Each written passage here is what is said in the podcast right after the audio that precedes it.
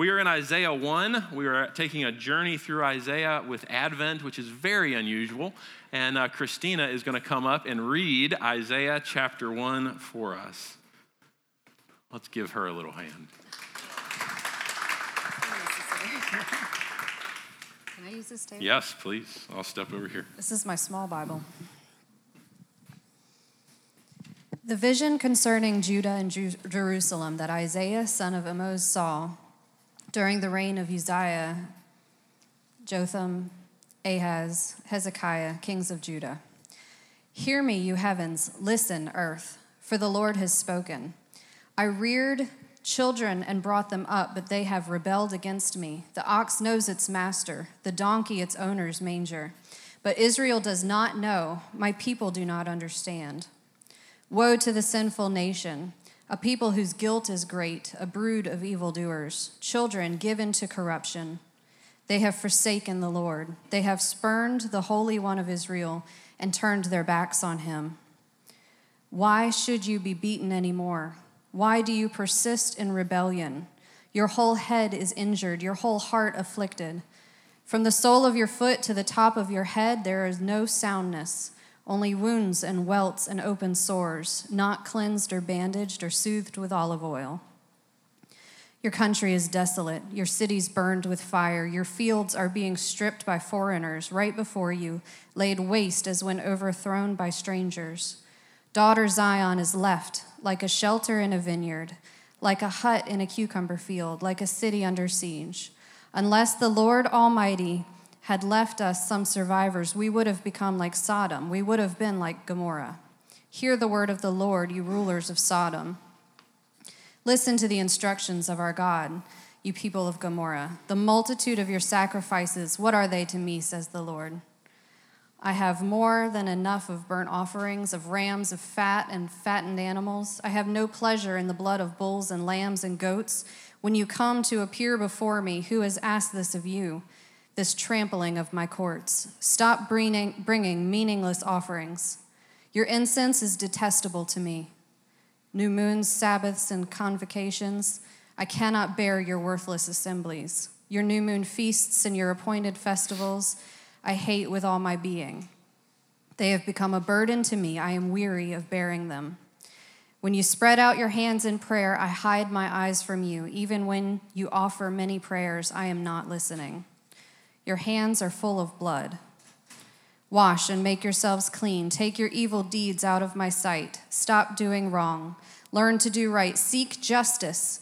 Defend the oppressed. Take up the cause of the fatherless. Plead the case of the widow. Come now, let us settle the matter, says the Lord. Though your sins are like scarlet, they shall be as white as snow. They, though they are red as crimson, they shall be like wool. If you are willing and obedient, you will eat the good things of the land. But if you resist and rebel, you will be devoured by the sword, for the mouth of the Lord has spoken. See how the faithful city has become a prostitute. She once was full of justice, righteousness, used to dwell in her, but now murderers. Your silver has become dross, your choice wine diluted with water. Your rulers are rebels, partners with thieves. They love bribes. They chase after gifts. They do not defend the cause of the fatherless. The widow's case does not come before them. Therefore, the Lord, the Lord Almighty, the mighty one of Israel, declares Ah, I will vent my wrath on my foes and avenge myself on my enemies. I will turn my hand against you.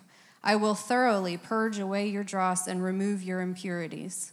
I will restore your leaders as in days of old, your rulers as the beginning. Afterward, you will be called the city of righteousness, the faithful city. Zion will be delivered with justice, her pe- penitent ones with righteousness, but rebels and sinners will both be broken, and those who forsake the Lord will perish. You will be ashamed because of the sacred oaks in which you have delighted. You will be disgraced because of the gardens that you have chosen. You will be like an oak with fading leaves, like a garden without water. The mighty man will become tinder, and his work a spark. Both will burn together, with no one to quench the fire. Lord Jesus, would you be pleased with the reading of your holy word this morning? And Holy Spirit, would you allow us to gaze into it and then uh, be changed by it, sitting under the anointing of your presence and in the anointing of your word on this day. In your name we pray. Amen. Christina, thank you. Isaiah is a mouthful, isn't it? You read that and you go, oh my goodness. I mean, where, where, where do we start and where do we go? And I was uh, sort of reflecting upon um, Advent and the Christmas season, and I'm, I, the Lord keeps bringing me back uh, sort of to Isaiah, and there's a number of reasons that I just love the book of Isaiah. It's very hard to read, though, isn't it? You read it and you're like, what? And there's little parts of it that you probably see, and you go, oh my goodness, I think I understand that. And, and then you go on and you sort of get lost again. And what I want to do is, I sort of want to set the table uh, with, with Advent and the book of Isaiah. And then I want to break this chapter into four parts, and then I want to make some application into our own lives. Can we do that? Yeah. Okay. Um, so, a couple things just to start with. Um, in the early 1900s, uh, there was a movement afoot theologically. So, theologians at seminaries around the world began to say um, that because of the predictive nature of the book of Isaiah, so they're saying that, Isaiah so accurately predicted what happened in the Gospels, in the life of Christ, that it had to be written after the fact. You follow me? So you got all these theologians who are going, there is no way, because when we look through the book of Isaiah, it is so fiercely accurate on what happened to our Jesus that there is no way it was written 750 years before Jesus came. And so, what these uh, theologians began to do is slowly uh, discredit the veracity of Scripture. And they called into question, and people began to sort of wonder well, maybe, maybe someone did write this portion of the Bible in arrears. Maybe they knew the Jesus story and they actually wrote it looking back as opposed to 750 years looking forward to the coming of Christ. Talk about shooting holes in your faith, right? So the question becomes Does this Bible hold water? Does our faith actually stand up to reason? And this amazing thing happened in 1946, and then some more of it happened in 47 and 48. But there's this little place on the banks of the Dead Sea in Israel. And some people, some Bedouin shepherds, actually came across some scrolls in a number of different caves. You know what I'm talking about? They're the Dead Sea Scrolls. And out of these caves actually came the entire book of Isaiah, word for word, in 1947. And when they, they tested the scrolls, what came forth was that these scrolls were most certainly written over a hundred years before Christ ever walked the earth. And they were translations of previous scrolls. So here's what happened all these theologians are going, hey, hey, hey, hey, hey, this is all made up. Somebody sat down after Jesus and they wrote the book of Isaiah, and then they claimed that, oh, look, it was a prophetic book foretelling the coming of Christ. And it got the whole Christian world in a bit of an uproar. And then these scrolls came out of the ground proving that Isaiah was written prior to Christ walking on the earth. Now, does that prove that our God exists? Probably not entirely. Does that prove that the Bible is the, uh, the unchangeable, immutable Word of God? Maybe not entirely, but here's what it does it absolutely shredded the notion that someone had written Isaiah after the fact. And it proved beyond a shadow of a doubt that Isaiah is a book that was, in fact, predictive of the coming of our Christ Jesus.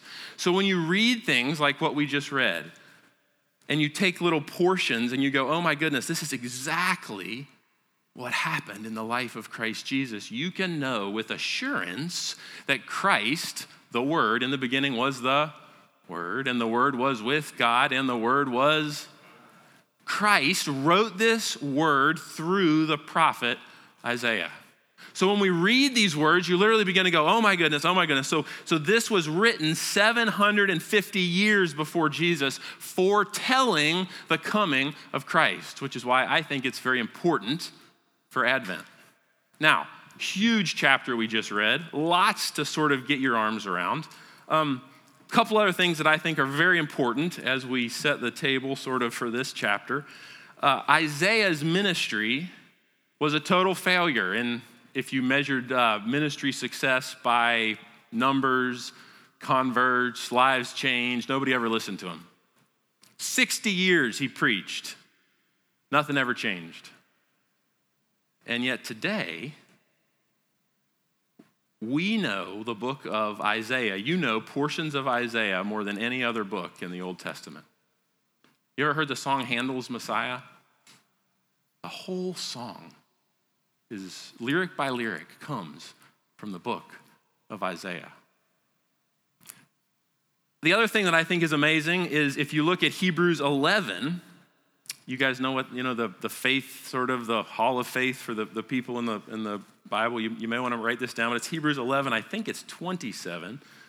Um, 37, excuse me. But uh, it actually says that um, there were people who were sawn in two.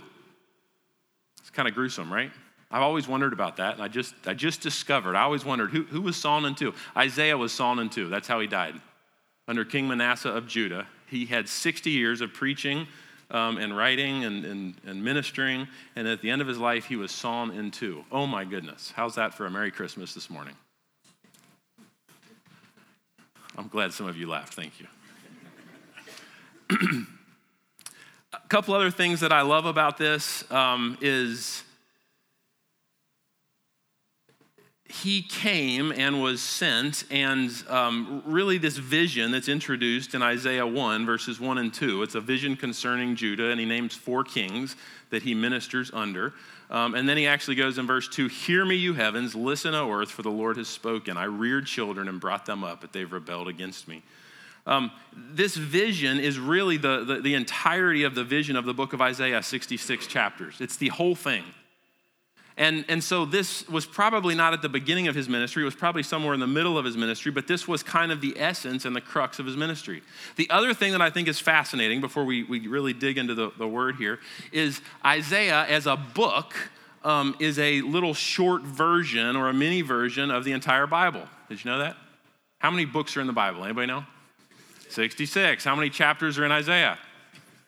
There's also this amazing division that happens after chapter 39 and going into chapter 40. And when you read chapters 1 through 39 of Isaiah, it reads very much like the Old Testament. And then you transition into chapter 40 and it begins to read like the New Testament. It's amazing. There are so many parallels we could draw just on that alone. We could actually look at it. But it's like the Lord, through Isaiah, set forth the entirety of the book of Scripture. Even where the Gospels are, there's four chapters in the latter portion of Isaiah that mirror the gospel message. It is remarkable. And I think for me, what I would take away before even opening into the Scriptures uh, this morning is our faith holds water. And you could go into college campuses across this nation and they're telling kids all the time, your faith doesn't hold water. And I would say, no, no, no, no, no, no, no, no. Our faith holds water. And if you're courageous enough to ask the questions, do the research, to look into it, you can actually dig into the veracity of Scripture and discover that this Jesus is who he says he was, and therefore is worth us surrendering our lives to him. Okay. There's so much. We're going to leave the table setting and we're going to get into the actual portion of Scripture. Uh, my first point this morning, we're going to break this chapter into four things. Uh, we're going to talk about the setting, number one. Then we're going to talk about three charges that are actually brought in this um, setting. And it's funny we had Jay share today because it's all about a, a, judge and it's about a kind of a courtroom setting. And then we're going to talk about the inbreaking hope of a Savior King. Remember that little passage that we just read? But though your sins are like scarlet, that's an incredible um, passage. And then we're going to conclude with this whole concept that Isaiah brings forth about a refiner. Your silver has become dross. I will thoroughly purge away your dross. So we're going to conclude with sort of a sense of who Jesus is, who this coming of this little baby boy at Christmas, at Advent is um, as a refiner. So, number one, we open up, and this vision opens up that Isaiah is having, and he quotes the four kings that he is ministering under, and he immediately brings forth this sense of the divine courtroom. You can see it in verse 2. But we have God as the judge. That's exactly right. God is the judge. That's exactly what's happening here. Then you have on trial is the, uh, the, the nation of Judah. So there's two tribes in the south that made up Judah. There was 10 tribes in the north. And in Judah is this little city called Jerusalem. So on trial is Jerusalem and Judah. Now, who's the jury? Anybody have a guess? All of heaven and all of earth. Hear me, you heavens. Listen, O earth, for the Lord has spoken. So you have this sort of divine courtroom setting that's happening. And then you have God bringing three charges um, in this divine courtroom. Now, here's the question What are the divine charges? How do we deal with them? Um, and, and let, me, let me pause here and say Christianity is all about a relationship with Christ Jesus and it's about walking that relationship out in, in um, everyday life.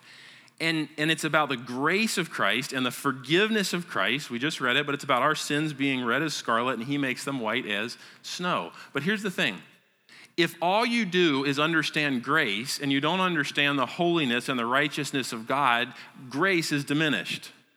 You follow me?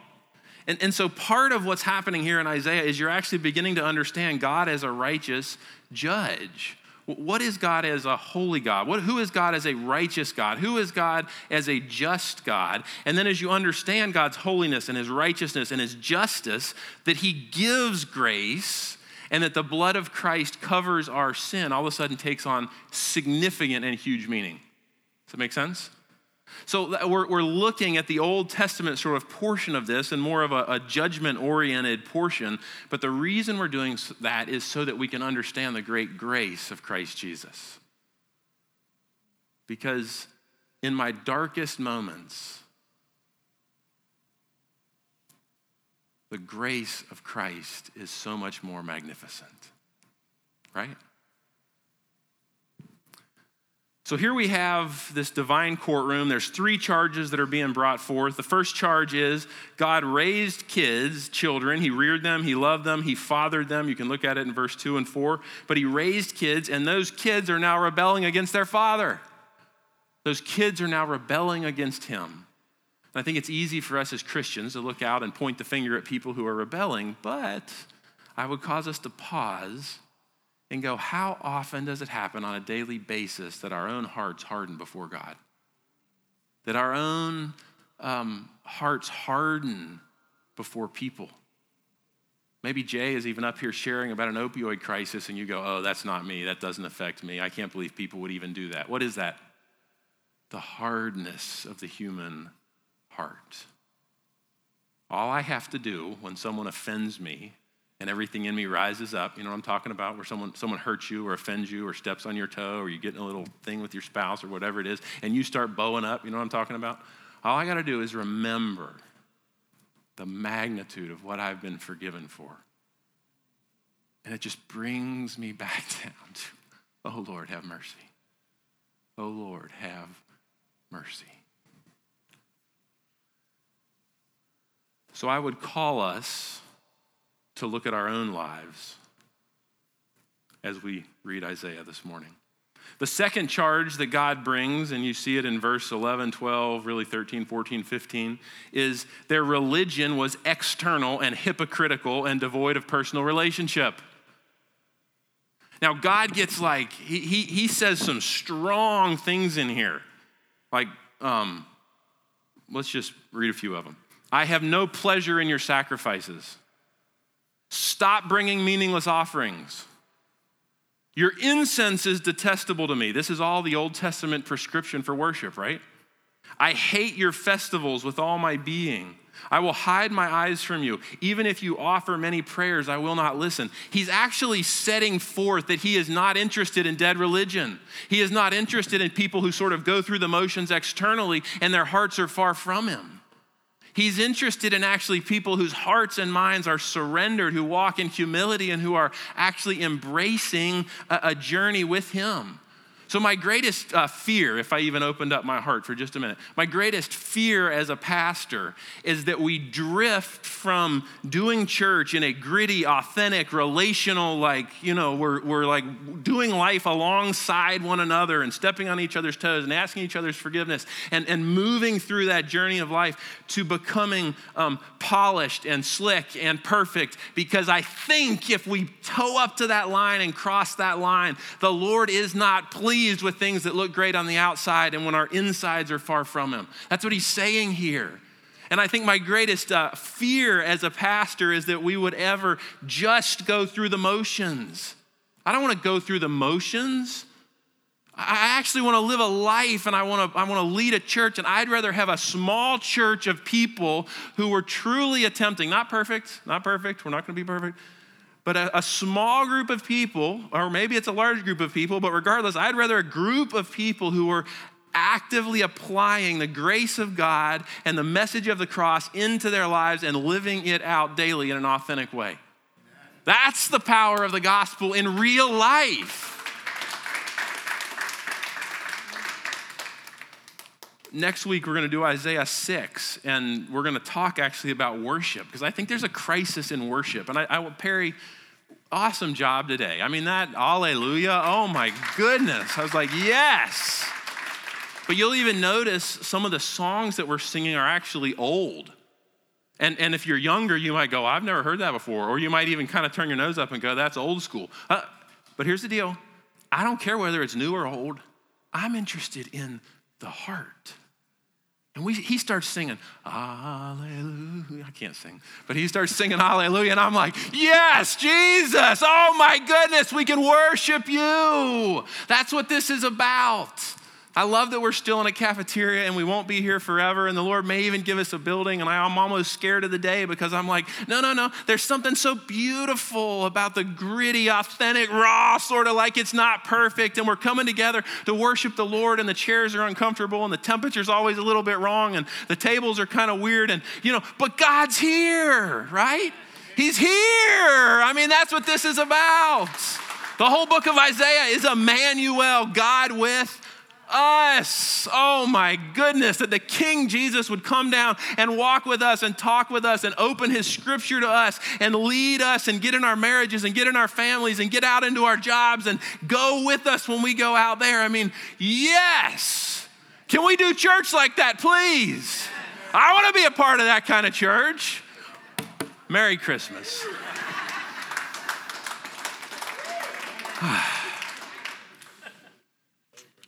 I think the other thing that we have got to at least acknowledge here is, is, is when you read um, all of these things, that, that people are actually bringing sacrifices, people are actually um, doing what was prescribed to be done, what you have to read through the lines is church is growing. I'm saying church, but it would be it'd be the temple in Jerusalem. It would be people, um, crowds are gathering and they're going through the motions of worship. So here's the warning. Here's the warning. Just because people are gathering doesn't mean God's in the house. Just because there's big crowds doesn't mean that the Lord is present. Just because more people come through the door and more money is given and you're even, even doing good things does not mean that King Jesus is here in the midst. And that's what we're after. That is what this is all about. And if we can do church like that, I'm all in and we start getting into the little, well, we got to do this and we got to do that, and we're jumping through hoops, I, I don't want anything to do with that because I don't like who I am in that situation. But in this situation where Jesus is lifted up, oh, yes, yes. Lord, would you break forth on Saltbox with worship? Not just singing, not just great lyrics, not just songwriting, not even just the release of albums, but would you break forth in Saltbox with worship that wells up from deep within our beings and overflows into our lives, that affects our marriages and our families and our kids and our work? Lord, would you be pleased to move on this place with the presence and power of your Holy Spirit in worship? And Lord, would you lay your hands graciously on Perry and Jocelyn and Rick, Graceland, Walter. Tim, the ones who get up here and lead us. In your name we pray. Amen.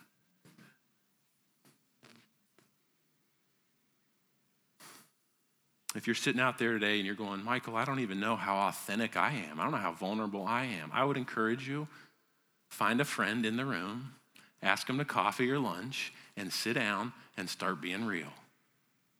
Because when you start being authentic, when you leave the perfection behind, when you start sharing with one another, the Lord is in that. That's discipleship, that's life change. That's the power of the gospel of Christ Jesus at work.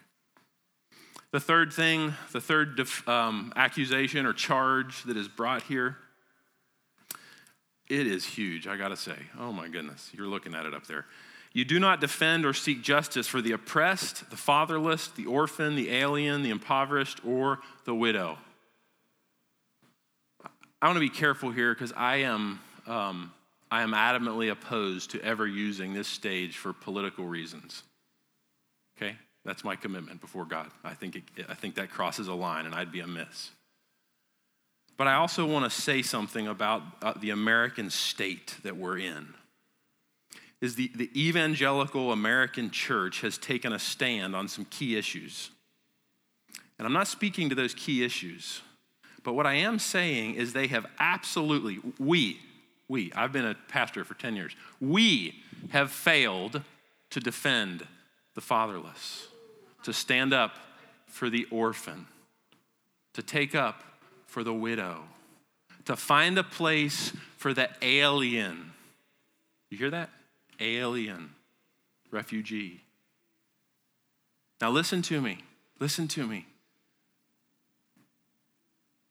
God is so into helping people in that situation.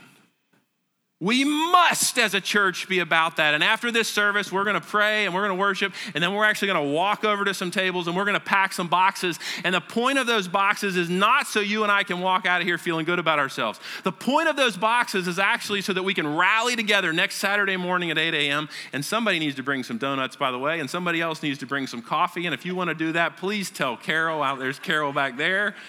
But here's the deal the point is that we actually take those boxes over there and we sit with people who have made some poor decisions in their life and they are processing and transitioning from a place where they've been confined and locked up and they're moving back to being members of society. And you know what I want to see? I want to see a church of people that is built on people who have repented and come back to Christ Jesus and gotten their feet built on the rock and walked out the gospel. I've got a testimony. My guess is you've got one too. But there was a point in my life where I had lived in deception for seven long years. And the Lord sort of um, brought these, this, this veil of deception off of my eyes. And the weight of my own sin crashed down upon me in such a way that I had to drink deeply of His grace and of His mercy because I was so busted up, I couldn't do it by myself. We're going to see some people next Saturday who are in that same spot. I hope that Saltbox is a place, as long as we're a church, that when people walk through our doors, wherever we gather and wherever we meet, that they find a group of people who is willing to love, who is willing to forgive, who is willing to embrace, who is willing to call them to repentance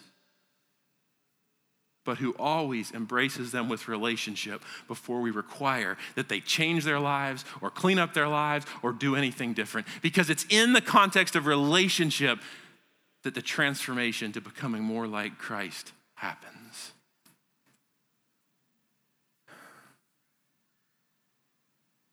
Let me pray there. Lord, would you make Saltbox a church that champions the Father, the fatherless, that champions the orphan, that champions the widow, that champions the oppressed, that champions the downtrodden, that champions the one who is left out in the cold. Lord, would you help us become that church that carries out justice in our city? In Jesus' name we pray. Amen. When Jesus launched his ministry, I'm not going to go here at the moment, but when Jesus launched his ministry, he stood up in a little synagogue in Nazareth and he read Isaiah 61. And that's, that's what it reads. It said, This is what I'm about, is going to be about helping and bringing justice for those who are downtrodden. That's the ministry of Christ Jesus. Oh, okay, my third point. What we have here is the inbreaking hope of a Savior King, and it happens in verse 18. It says, Come now, let us reason together, says the Lord. Though your sins are like scarlet, they shall be as white as snow. Though they are as red as crimson, they shall be like wool. If you are willing and obedient, you will eat the best from the land. Your sins are like scarlet, they shall be white as snow. Though they are as red as crimson, they will be as wool.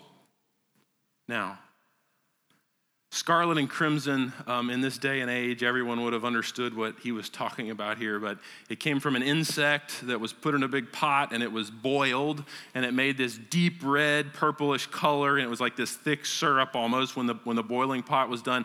And then they would take garments and they would actually dunk the garments into um, this dye and then they would hang it up and dry it. And this dye was so pervasive that if you got it on any of your clothing, it was there forever. You ever had on a new shirt and worked with bleach? It splashes up on you and you're like, oh, or get it on your blue jeans. You know what I'm talking about? This dye was like that. It was, it was so pervasive that if this red crimson got on you, you could not get it out.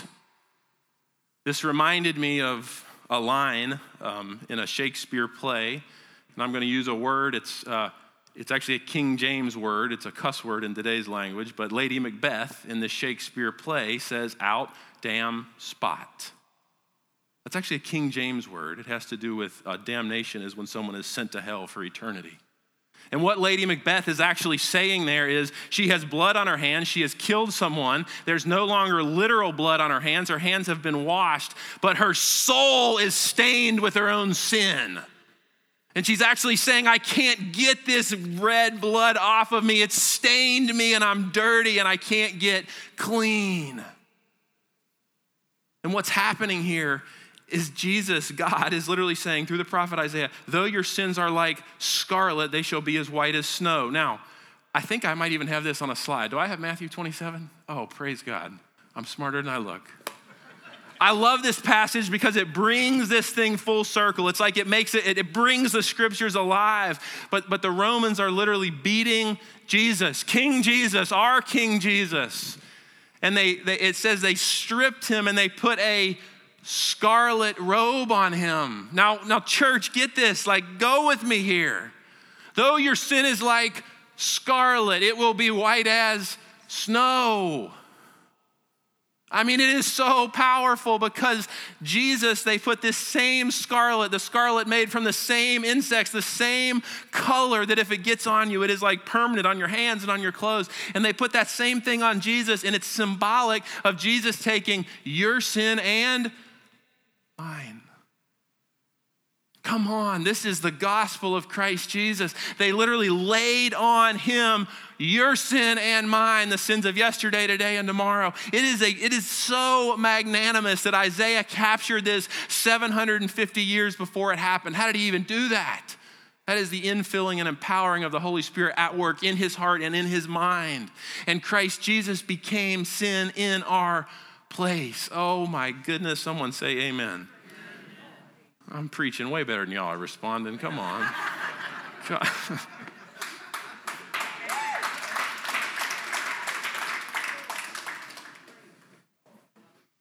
I think the other thing that must be pointed out there is you get this symbolic trading my, my sin, my robe, my unrighteousness, and it's like that robe comes off of me.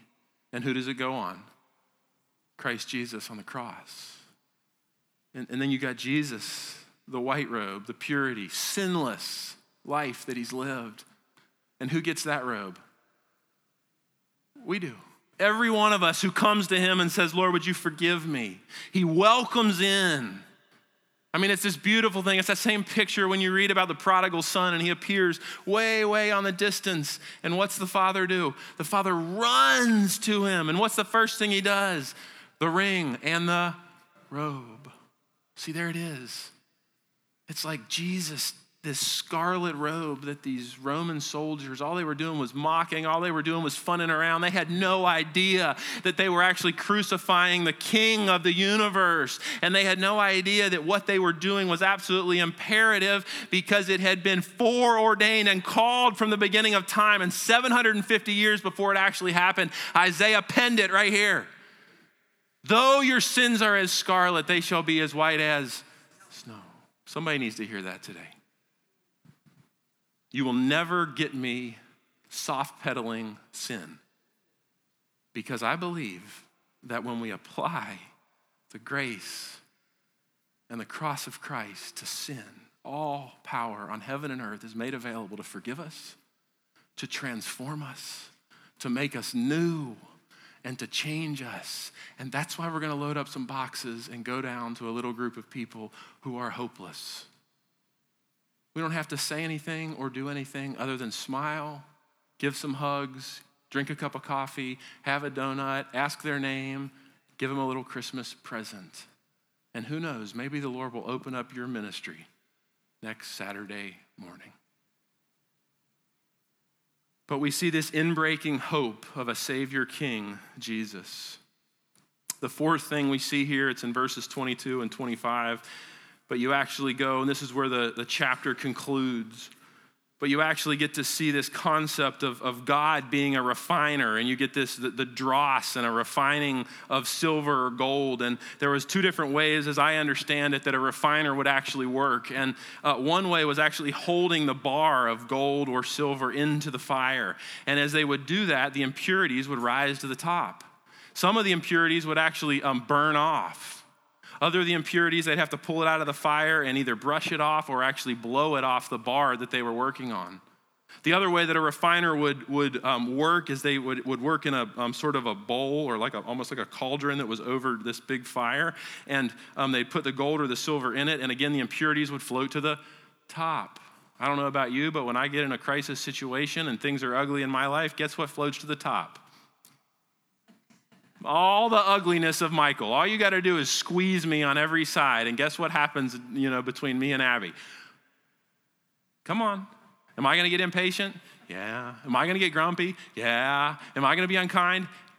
Now, now here's the thing I want you to see.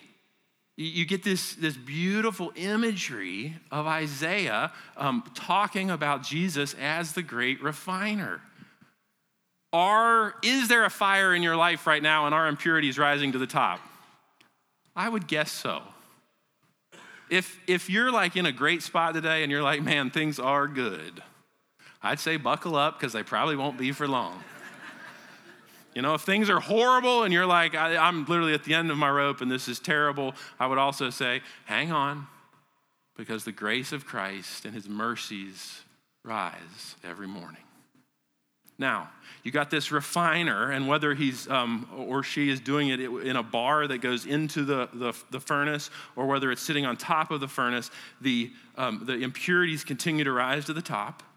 And as those impurities rise to the top, they either literally blow them off, they skim them off, or they burn up. But regardless, those impurities are now gone.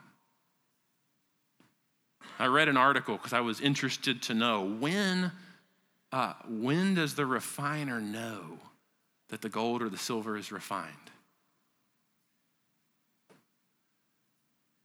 They heat it up again, and more impurities come to the top. And they heat it up again. It's very sensitive because the refiner can never take his eyes off of this little cauldron. You guys can come on up. They never take, he, he can't take his eyes off of this because it, the gold or the silver can actually burn up. And so he'll heat it again, and the impurities come to the top. And the refiner knows that it's fully purified when he can look into it and see perfectly his reflection. That's when he knows that the gold or the silver that he's working with is purified. Oh, that the day would happen when he puts me under pressure and what squeezes out of me is Jesus. Oh, I long for the day. It's not here yet, I assure you.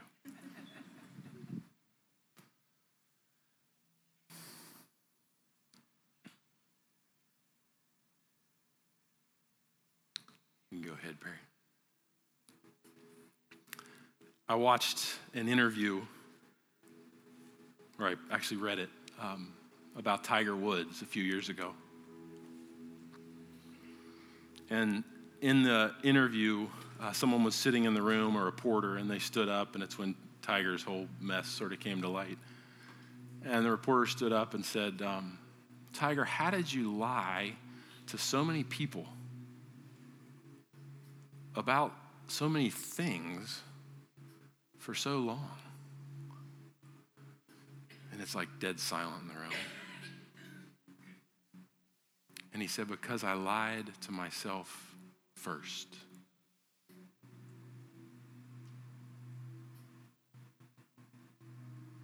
Here we are at Christmas. And I'm not sure how it happens, but every year there's a battle that I think we can get lost in. The battle for things, the battle about how our kids feel, the battle of what's under our Christmas tree. And we start losing that what this is really about is the great refiner that takes my scarlet sin and your scarlet sin and makes it as white as snow.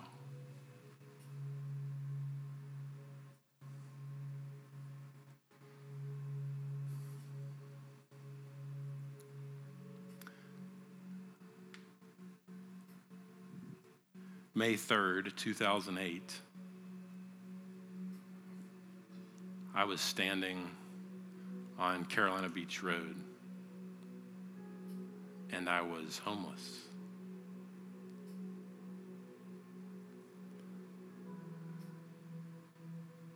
And the weight of where I had lived for the previous seven years was crushing me. And it was like suddenly what I couldn't see and the self deception and the lies that I had been telling myself were all of a sudden fractured and coming off. And I could see. And the weight of my own sin was such that I, I didn't even know if I could, if I was going to live.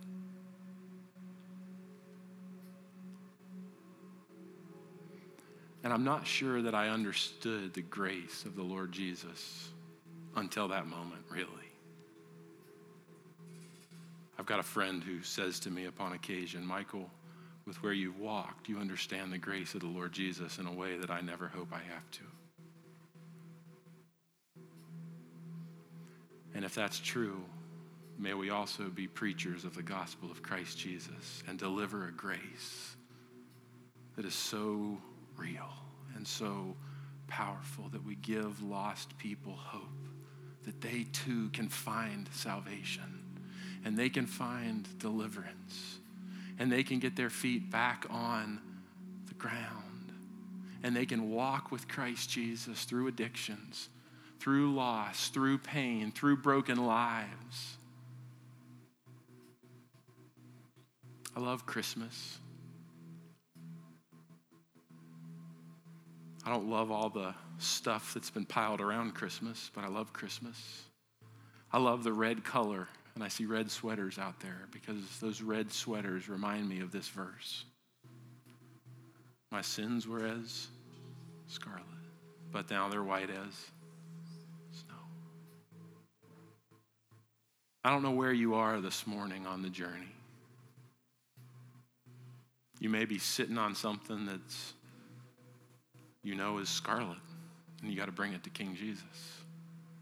And I'm here to tell you if you bring it, you will find forgiveness in life. You may be sitting in a spot where you find yourself judgmental or frustrated or pointing your finger at other people instead of letting the Lord change you. But here's what I know beyond a shadow of a doubt that when we come to Him for the first time, and then when we come to Him every time thereafter, He makes old things new. There is not a day that you will come to Christ Jesus that He will not take your scarlet robe and put it on the back of King Jesus as He stood before the Roman soldiers that day. See, God exists outside of time. He was there at the beginning and the middle and the end, all at the same time. And He knows who you were and who you are and who you're becoming. And I want to invite us as a church, as we close with a song, to let King Jesus into your heart. Let Him begin to transform who you are. Let Him minister to you, to forgive you, to change you, and to shape you.